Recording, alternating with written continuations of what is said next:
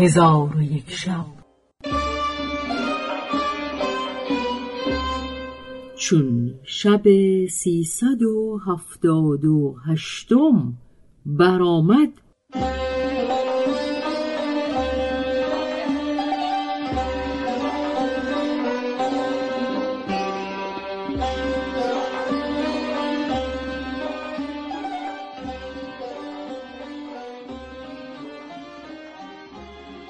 گفت ای ملک جوانبخت انس الوجود با الاکمام از لذت وصل بی خود بی افتادند چون به خود آمدند انس الوجود این ابیات برخواند من آن کشیدم و آن دیدم از غم هجران که هیچ آدمی نیست دیده در دوران.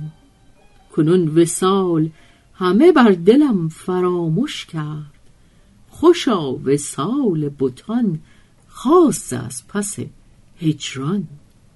هزار شادی دیدم به یک شب از دلبر هزار خوشی دیدم به یک شب از جانان. وردل اکمام از وسال معشوق شادمان بود و این ابیات همی خواند.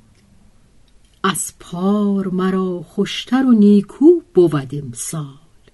همواره بدین حال بماناد مرا حال. من پار همی روی به چنگال بکندم زان سرو همی گل چنم امسال به چنگال. امسال طرب دیدم از آن ماه به یک روز چندان که انا دیدم از او پار به یک سال. پس انسل وجود بوسه از لبان او بگرفت و این ابیات بخواند. ای نگارید نگاری که ز تو مجلس من گه چو کشمیر بود گاه چو فرخار بود. در هر آن خانه که از هم بگشایی لب و زلف شکر و مشک در آن خانه به خروار بود. به سر تو که توانگر شود از مشک و شکر هر که را با لب و زلف تو سر و کار بود.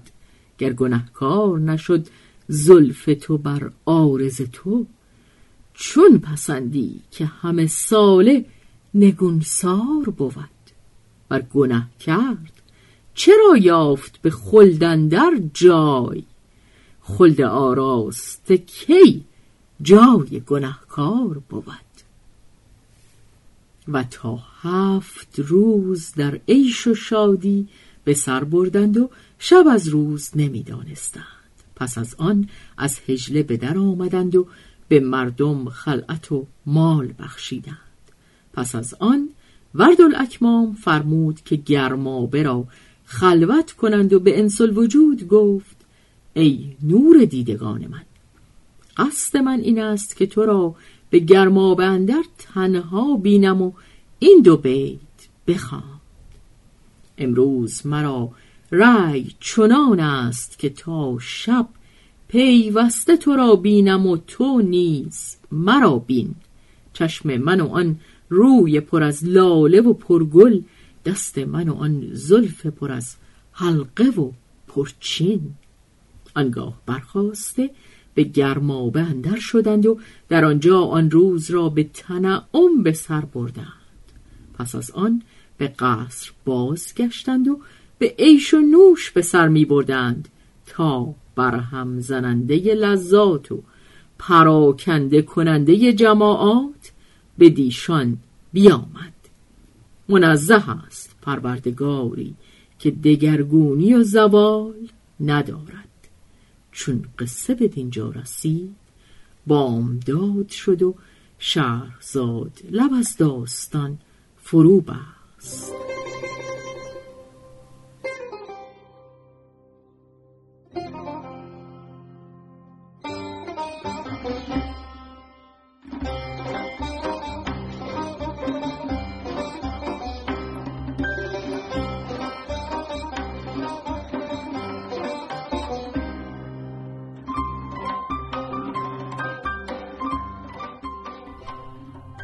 به روایت شهرزاد فتوهی